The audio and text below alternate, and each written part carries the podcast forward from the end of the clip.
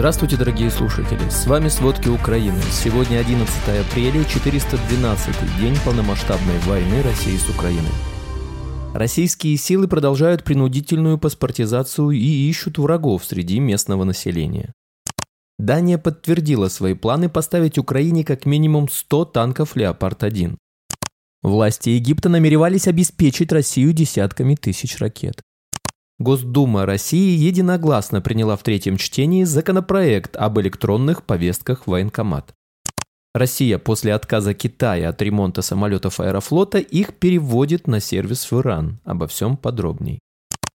Российские войска, несмотря на многочисленные потери в технике и живой силе, продолжают вести наступательные действия на Лиманском, Бахмутском, Авдеевском и Марьинском направлениях. За прошедшие сутки армия России нанесла 39 авиационных и 7 ракетных ударов, 4 из которых из ЗРК С-300 по Краматорску. Россияне совершили 47 обстрелов из реактивных систем залпового огня по позициям украинских войск и гражданской инфраструктуре. Россия пытается взять под полный контроль Бахмут. Кроме того, на бахмутском направлении они вели безуспешные наступательные действия.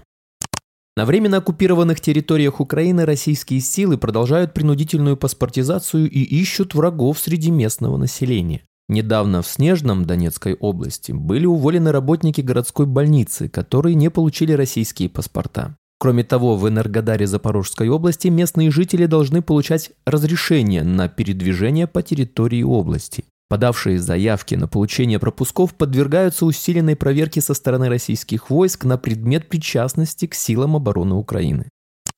Россия в очередной раз нанесла ракетный удар по Авдеевке, разрушив многоэтажку. Об этом сообщил глава Донецкой областной военной администрации Павел Кириленко в Телеграм. Он отметил, что россияне превратили Авдеевку в сплошные руины. Кириленко добавил, что всего в Авдеевке сейчас остается около 1800 человек. Все они каждый день рискуют своей жизнью.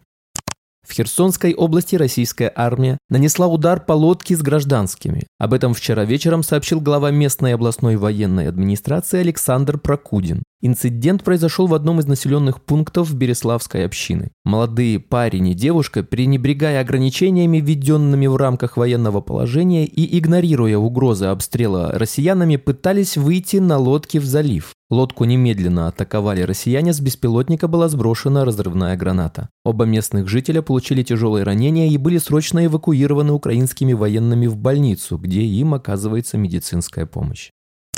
Дания подтвердила свои планы поставить Украине как минимум 100 танков «Леопард-1» и самоходные артиллерийские установки «Цезарь». Об этом во время брифинга в Одессе заявил исполнительные обязанности министра обороны Королевства Дания Тройлс Лунд Поулсен. По его словам, поставки военной техники в Украину начнутся в следующем месяце. Артиллерийские установки «Цезарь» также прибудут в Украину в мае. Сейчас украинские военные проходят обучение по их использованию на датских полигонах. Напомним, в марте правительство Дании предоставило Украине крупный пакет военной помощи на 140 миллионов долларов США. Партия включает среди прочего боеприпасы для стрелкового оружия, крупнокалиберных пулеметов, противотанковые мины и ракеты ПВО. Власти Германии решили передать вооруженным силам Украины очередную партию военной помощи. Обновленный список был опубликован 10 апреля на сайте немецкого оборонного ведомства. В новый пакет, среди прочего, вошли тысячи боеприпасов и несколько видов военной техники. Согласно официальным данным, Украина получила 4 бронированные инженерные машины, 8 грузовиков «Цетрос», 8 мобильных антенных систем, 6 дронов для разведывательных задач, 23 520 боеприпасов калибра 40 мм. Напомним, за последнее время немецкие власти существенно увеличили объемы военной и финансовой помощи Украине. Так, в середине марта Германия предоставила ВСУ очередной пакет военной помощи, в который, среди прочего, вошли высокоточные снаряды и боеприпасы для РСЗО. Власти Египта намеревались обеспечить Россию десятками тысяч ракет. Об этом пишет американское издание «Вашингтон-Пост» со ссылкой на один из вероятных секретных документов США, появление которых в интернете привело к расследованию Вашингтона. Президент Египта Абдель Фаттах Ас-Сиси в феврале планировал изготовить 40 тысяч ракет для России. Он поручил чиновникам держать в тайне производство и отгрузку ракет во избежание проблем с Западом. Официальный представитель МИД Египта в ответ на запрос издания подчеркнул, что позиция Каира с начала войны в Украине основана на невмешательстве в этот кризис и обязательстве держаться на равном расстоянии от обеих сторон. Также в МИДе подчеркнули, что Египет поддерживает устав ООН и международное право в резолюциях Генеральной Ассамблеи ООН. Несмотря на углубление связей с Москвой, эта страна остается заинтересованной в партнерстве с США, которые ежегодно предоставляют стране более 1 миллиарда долларов на помощь в области безопасности. Беспилотник с неизвестным взрывным устройством пытался атаковать аэропорт в российском Белгороде. Взрыв повредил забор и кабель сигнализации аэропорта имени Шухова. Об этом сообщают российские база, Шот и Астра. По информации СМИ, инцидент произошел вчера днем 10 апреля. Беспилотник врезался в забор и взорвался. Жертв и пострадавших нет, аэропорт сейчас не работает. Напомним, на прошлой неделе в России заявили, что в Брянской области украинский беспилотник атаковал местные военкоматы, здания Министерства внутренних дел. Российские власти ужесточают свои шаги по дискредитации частной военной компании «Вагнера», подрывая ее авторитет в обществе и среди военных. Специалисты отмечают, что основатель Вагнера Пригожин, вероятно, все еще стремится получить статус влиятельного государственного деятеля, пытающегося заручиться поддержкой российского ультранационалистического сообщества.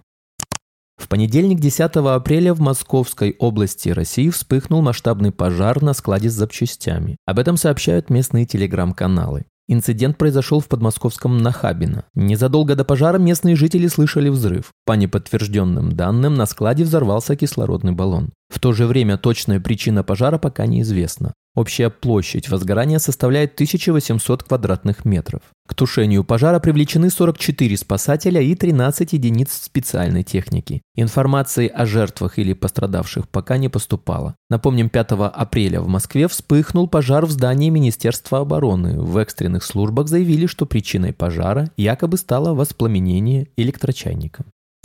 Госдума России единогласно приняла в третьем чтении законопроект об электронных повестках в военкомат. 10 апреля стало известно, что уклонистам запретят выезд из страны, если они не явятся в военкомат после получения повестки. На следующий день на сайте Госдумы появился законопроект об электронных повестках, уравнивающих их с бумажными и вводящий единый электронный реестр военнообязанных. Повестки будут дублировать в письменном и электронном виде. Последние будут считаться автоматически полученными с момента их появления в личном кабинете на госуслугах. Помимо запрета на выезд за границу, уклонистам грозит целый ряд ограничений. Сегодня поправки приняли сразу во втором и третьем чтении. Никто из парламентариев не проголосовал против документа, с которым не все из них успели ознакомиться.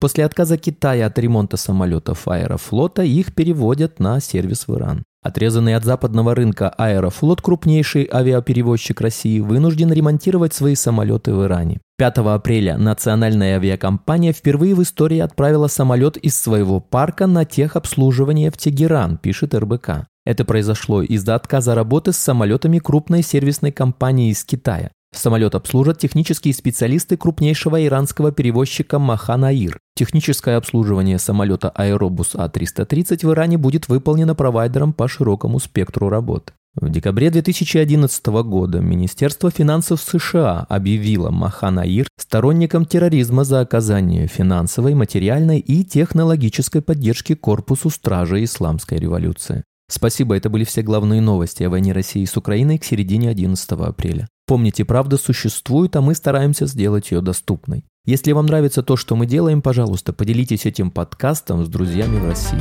Также, если вы хотели бы помочь нам делать материалы еще более качественными, пожалуйста, оставляйте фидбэк. Это очень важно для нас и для распространения правдивой информации. До встречи.